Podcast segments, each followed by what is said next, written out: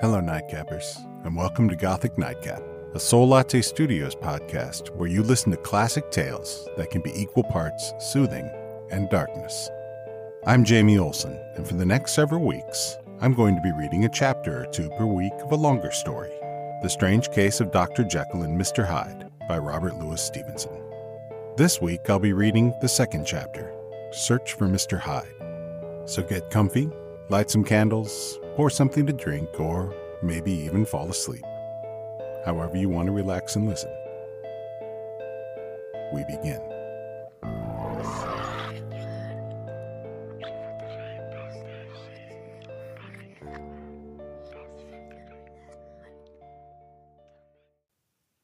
That evening, Mr. Utterson came home to his bachelor house in somber spirits and sat down to dinner without relish. It was his custom of a Sunday, when the meal was over, to sit close by the fire, a volume of some dry divinity on his reading desk, until the clock of the neighboring church rang out the hour of twelve, when he would go soberly and gratefully to bed. On this night, however, as soon as the cloth was taken away, he took up a candle and went into his business room. There he opened his safe, took from the most private part of it a document endorsed on the envelope as Dr. Jekyll's will, and sat down with a clouded brow to study its contents. The will was holograph, for Mr. Utterson, though he took charge of it now that it was made, had refused to lend the least assistance in the making of it. It provided not only that, in the case of decease of Henry Jekyll, M.D., D.C.L., LL.D., F.R.S., etc., all his possessions were to pass into the hands of his friend and benefactor, Edward Hyde. But that in the case of Dr. Jekyll's disappearance or unexplained absence for any period exceeding three calendar months, the said Edward Hyde should step into the said Henry Jekyll's shoes without further delay, and free from any burden or obligation beyond the payment of a few small sums to the members of the doctor's household. This document had long been the lawyer's eyesore. It offended him both as a lawyer and as a lover of the sane and customary sides of life, to whom the fanciful was immodest. And hitherto it was his ignorance of Mr. Hyde that had swelled his indignation. Now, by a sudden turn, it was his knowledge. It was already bad enough when the name was but a name of which he could learn no more. It was worse when it began to be clothed upon with detestable attributes and out of the shifting, insubstantial mists that had so long baffled his eye, there leaped up the sudden, definite presentiment of a fiend. I thought it was madness, he said, as he replaced the obnoxious paper in the safe, and now I begin to fear it is disgrace.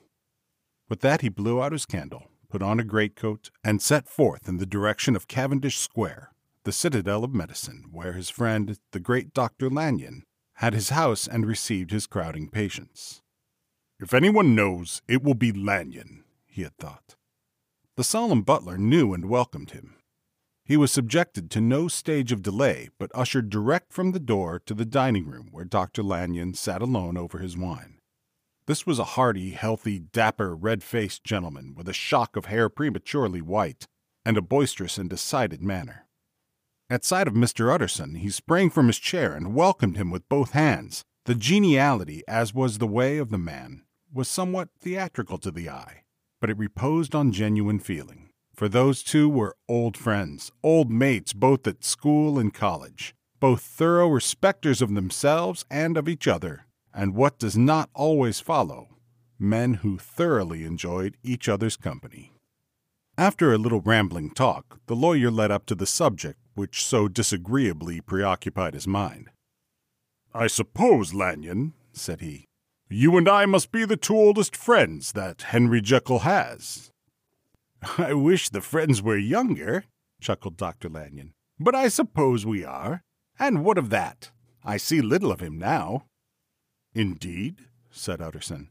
I thought you had a bond of common interest. We had, was the reply.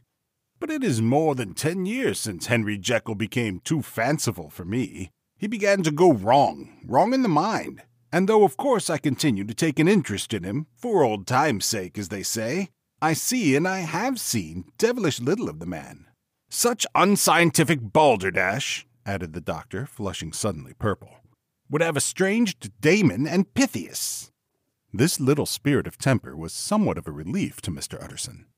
They have only differed on some point of science, he thought, and being a man of no scientific passions, except in the matter of conveyancing, he added, It is nothing worse than that. He gave his friend a few seconds to recover his composure, and then approached the question he had come to put. Did you ever come across a protege of his? One Hyde? he asked. Hyde? repeated Lanyon. No, never heard of him since my time. That was the amount of information that the lawyer carried back with him to the great dark bed on which he tossed to and fro until the small hours of the morning began to grow large. It was a night of little ease to his toiling mind, toiling in mere darkness and besieged by questions. Six o'clock struck on the bells of the church that was so conveniently near to Mr. Utterson's dwelling, and still he was digging at the problem. Hitherto it had touched him on the intellectual side alone, but now his imagination also was engaged, or rather enslaved, and as he lay and tossed in the gross darkness of the night and the curtained room, Mr. Enfield's tale went by before his mind in a scroll of lighted pictures. He would be aware of the great fields of lamps of a nocturnal city, then of the figure of a man walking swiftly, then of a child running from the doctors. And then these met, and that human juggernaut trod the child down and passed on regardless of her screams. Or else he would see a room in a rich house where his friend lay asleep, dreaming and smiling at his dreams. And then the door of that room would be opened, the curtains of the bed plucked apart, the sleeper recalled, and lo, there would stand by his side a figure to whom power was given, and even at that dead hour he must rise and do its bidding. The figure in these two phases haunted the lawyer all night, and if at any time he dozed over, it was but to see it glide more stealthily through sleeping houses, to move the more swiftly and still the more swiftly, even to dizziness, through wider labyrinths of lamp-lighted city, and at every street corner crush a child and leave her screaming. And still the figure had no face by which he might know it. Even in his dreams, it had no face, or one that baffled him and melted before his eyes.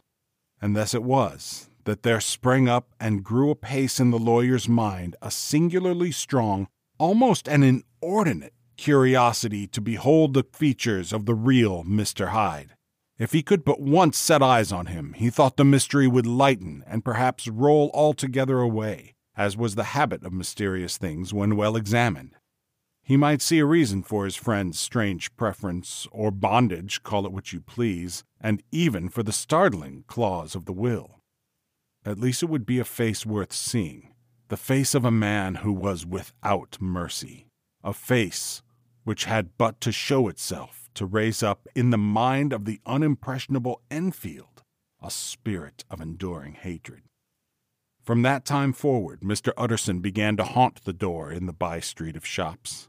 In the morning before office hours, at noon when business was plenty and time was scarce, at night under the face of the fogged city moon, by all lights and at all hours of solitude or concourse, the lawyer was to be found on his chosen post.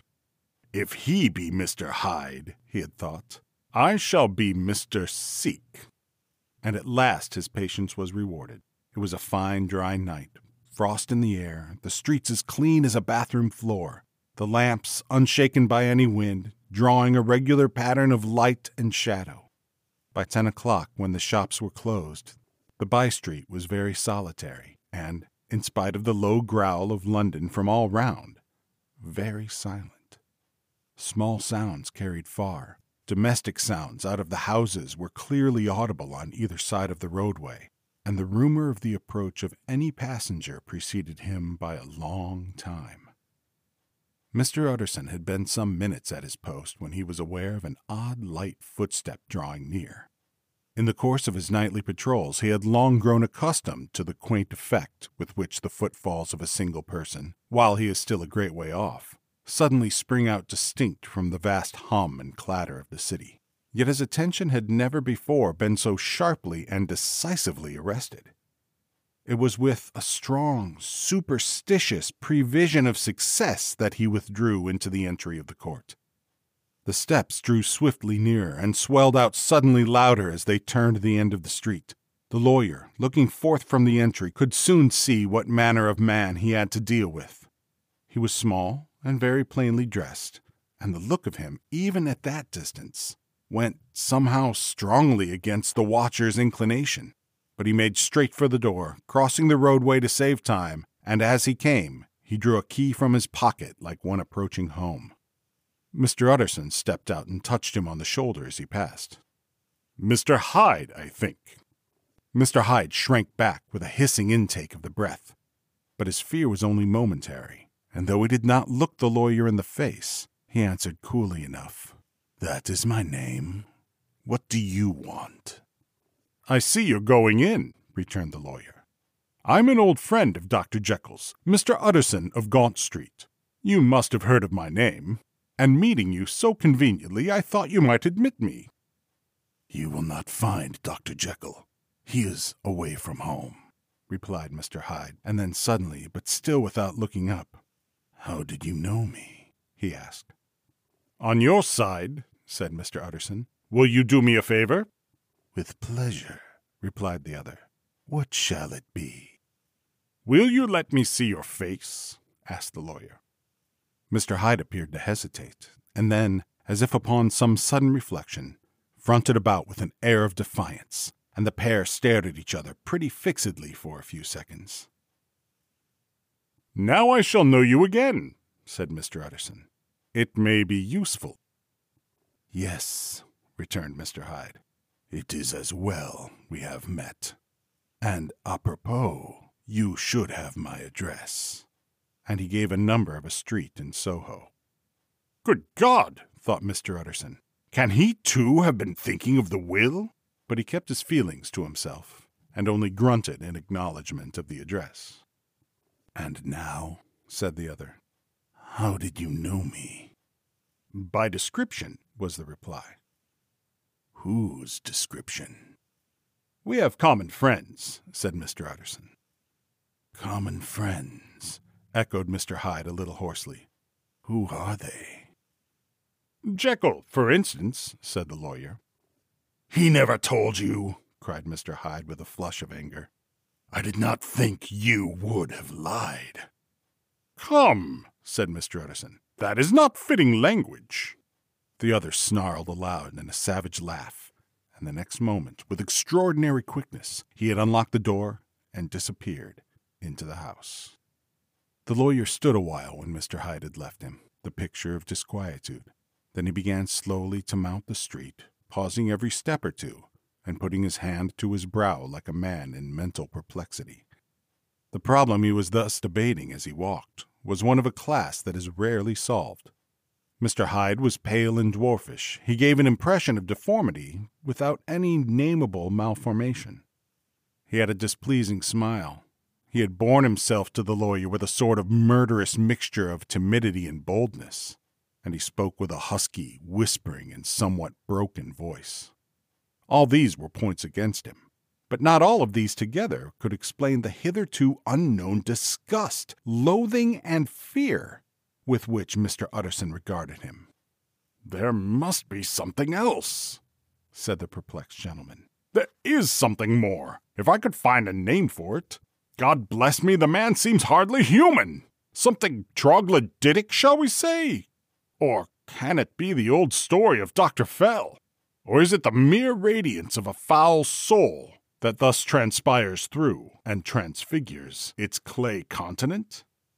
The last, I think, for, oh my poor old Harry Jekyll, if I ever read Satan's signature upon a face, it is on that of your new friend. Round the corner by the by street. Round the corner from the by street, there was a square of ancient, handsome houses, now for the most part decayed from their high estate and let in flats and chambers to all sorts and conditions of men map engravers, architects, shady lawyers, and the agents of obscure enterprises. One house, however, second from the corner, was still occupied entirely. And at the door of this, which wore a great air of wealth and comfort, though it was now plunged in darkness except for the fanlight, Mr. Utterson stopped and knocked. A well dressed elderly servant opened the door. Is Dr. Jekyll at home, Poole? asked the lawyer. I will see, Mr. Utterson, said Poole, admitting the visitor as he spoke into a large, low roofed, comfortable hall paved with flags, warmed, after the fashion of a country house, by a bright open fire and furnished with costly cabinets of oak. Will you wait here by the fire, sir, or shall I give you a light in the dining room? Here, thank you, said the lawyer, and he drew near and leaned on the tall fender. This hall, in which he was now left alone, was a pet fancy of his friend the doctor's, and Utterson himself was wont to speak of it as the pleasantest room in London.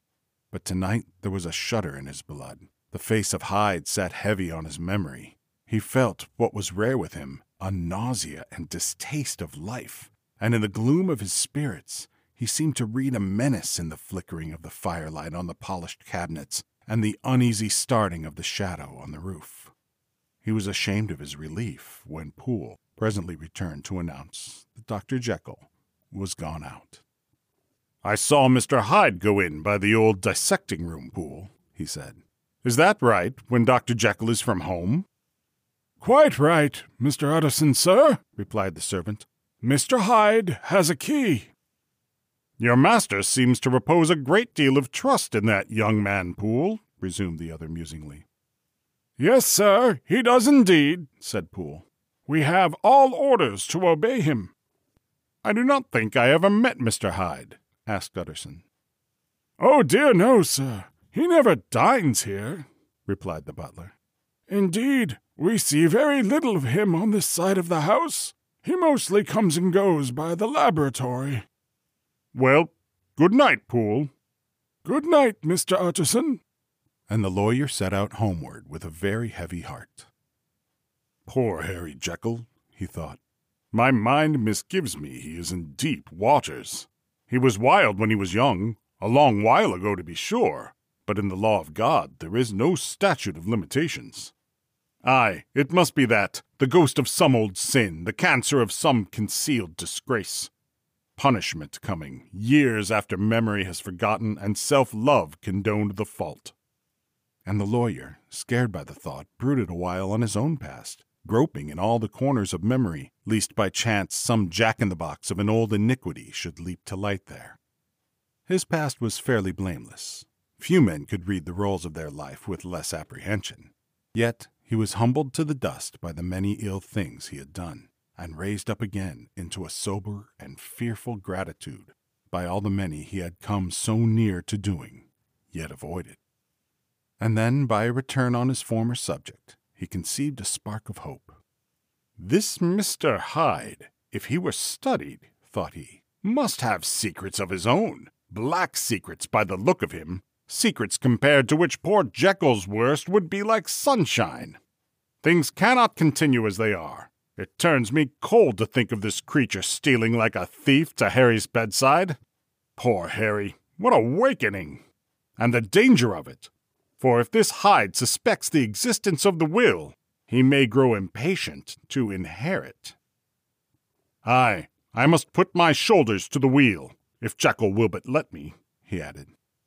If Jekyll will only let me. For once more he saw before his mind's eye, as clear as transparency, the strange clauses of the will.